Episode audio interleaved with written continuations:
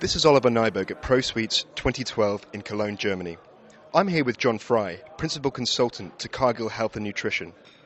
He is here to talk about what the show organisers call this year's hottest topic, the sweetener stevia and potential applications in confectionery products.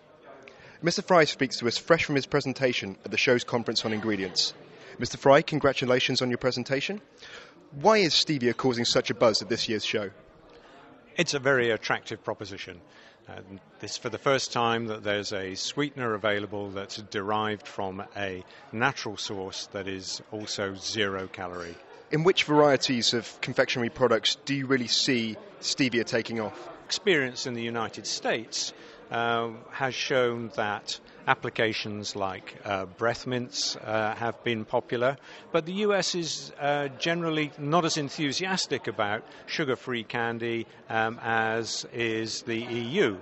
And so what I would expect to see is that there will be more interest in the E U and that there will be um, growth in categories that appeal in individual countries. Well, for example, um, steviol glycosides would be ideal for sweetening Uh, licorice-flavoured candy for the Netherlands. Um, it goes extraordinarily well with mint flavours, so that would appeal uh, perhaps to the British, both as hard candy or as um, pressed mints. And uh, we've already seen uh, that uh, at the exhibition today, one of the prize-winning products has been the use of steviol glycosides um, in a very fine chocolate, uh, and that appeals to everybody. And can you talk to us a bit more about um, some of the regulatory issues? I mean, are they causing any potential barriers for manufacturers?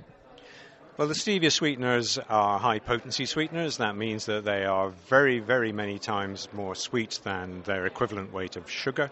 And the regulations for these cover two aspects. One is the composition of what you may sell as a sweetener, as an ingredient to the confectionery industry, and the other is Uh, the amount that you can use. And as with all high-potency sweeteners um, in the E U, there's a specification for purity, and there is a series of specifications that indicate the maximum amount you can use in a variety of different confectionery products.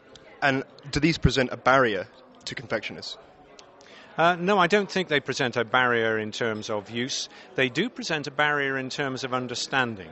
For toxicological reasons, the maximum limits are all expressed in something called steviol equivalents, and this requires some understanding to translate steviol equivalents into actual amounts of the steviol glycoside sweeteners that you can use. And there's a lot of misunderstanding about how that is done. And there are several varieties of steviol glycoside. Which is the best and why? Well, the European Union recognizes ten of the steviol glycosides that are present in the leaf of the plant. The two major ones are stevioside itself and rebaudioside A, and of all the major steviol glycosides, it's normally held that rebaudioside A is not only the most potent, that is, the sweetest, but also the best tasting. Mister Fry, thank you very much. I've been Oliver Nyberg for confectionery news dot com at ProSweets twenty twelve.